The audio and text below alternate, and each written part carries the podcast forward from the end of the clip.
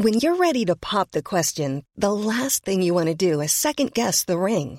At Bluenile.com, you can design a one of a kind ring with the ease and convenience of shopping online. Choose your diamond and setting. When you find the one, you'll get it delivered right to your door. Go to Bluenile.com and use promo code LISTEN to get $50 off your purchase of $500 or more. That's code LISTEN at Bluenile.com for $50 off your purchase. Bluenile.com code LISTEN.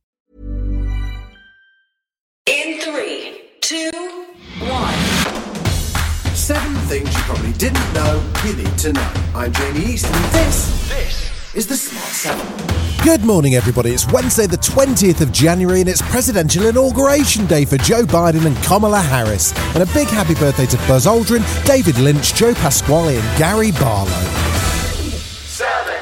There were 33,355 new cases of COVID 19 yesterday, and the government hit a new record for deaths with 1,610 announced, the highest number we've seen so far in this pandemic.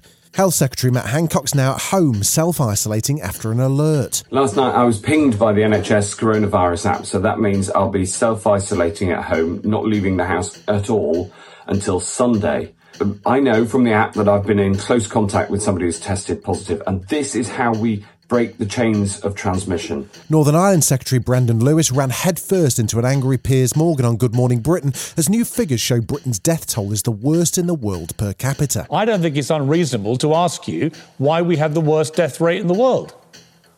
Oh, no, I'm not saying it's un- unreasonable to ask. There are different things, of course, Piers. And you know, you're quite right. The vaccine rollout is a huge success. Not just Uh, That's not my question. My No, no, question, my that. Question was wasn't just- about the vaccines. My question was simply that given you talk about international comparisons all the time in relation to our vaccine performance, it is legitimate to ask you about why we have the worst death rate. And you can't just bat that question away.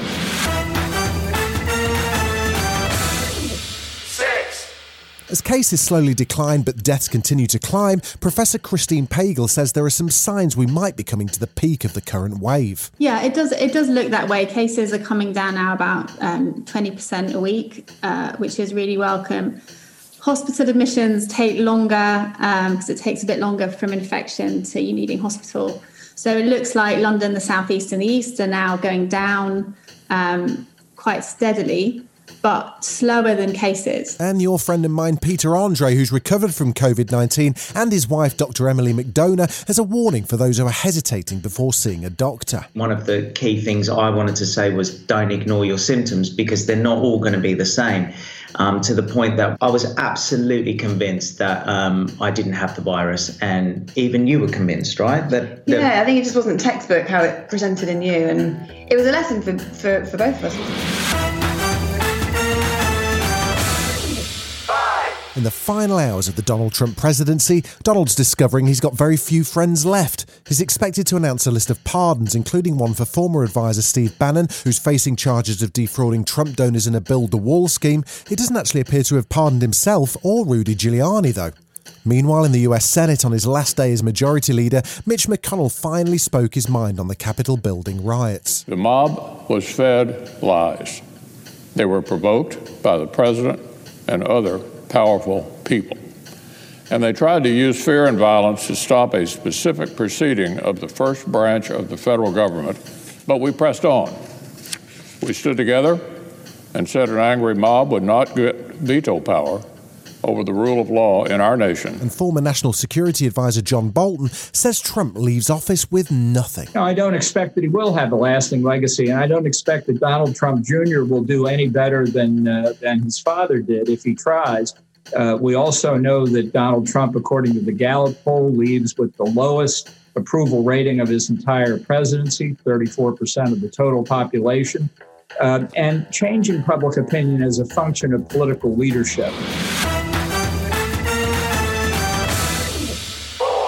Today sees new President Joe Biden sworn into office, with history making Vice President Kamala Harris by his side. Joe spoke emotionally last night as he left his home state of Delaware, and he's just one regret that his son Beau couldn't be with him. I am proud to be a son of Delaware, and I am even more proud to be standing here doing this from the Major Beau Biden. I only have one regret he's not here because he we should be introducing him as president. Meanwhile, Jenna Bush interviewed the Biden girls as they get ready to become first family, and she asked them if Melania had ever reached out to offer a tour of the White House. Has your mom heard from Melania Trump about doing the traditional protocols? No, um, I don't think they're doing the traditional protocol, um, which is unfortunate, but I think we're all okay with it. Still to come on the Smart 7, disappointment for Louis Theroux.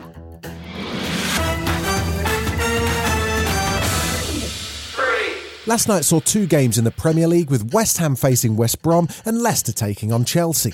Leicester won 2 0, a victory that puts them top of the table and increases pressure on Chelsea manager Frank Lampard. But Frank says he knew what he was getting into when he took the job. I took this job knowing that there will be difficult times because it's not a club ready to compete. We had a, a band, we had young players. At the minute, we have new players, and we can see that the new players and the younger players are striving for form and to, to be settled into this team.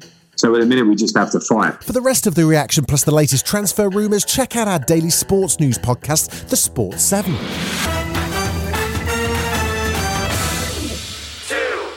The brand new show from TV legend Russell T Davies premieres this Friday on Channel 4. It's a Sin tells the story of young gay men in the 80s as the AIDS pandemic hit.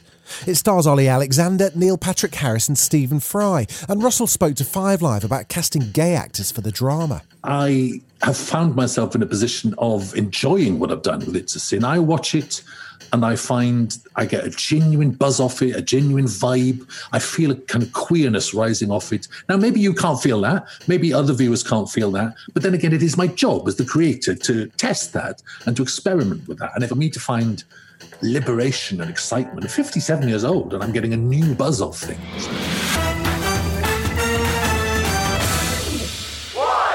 Louis Theroux's back with his annoyingly good Grounded podcast, and this time he spoke to King of Queens actress and third most famous Scientologist Leah Remini. And she had some devastating news for Louis about the levels that unlocked as she became more famous. Then I was allowed in the part of Celebrity Center that Tom walks through. Hang on, because I've been in the Celebrity Center, and they have Sunday brunches where people, Dear, members of the dear, public can go in. dear, You were not in the private section of So you're Celebrity.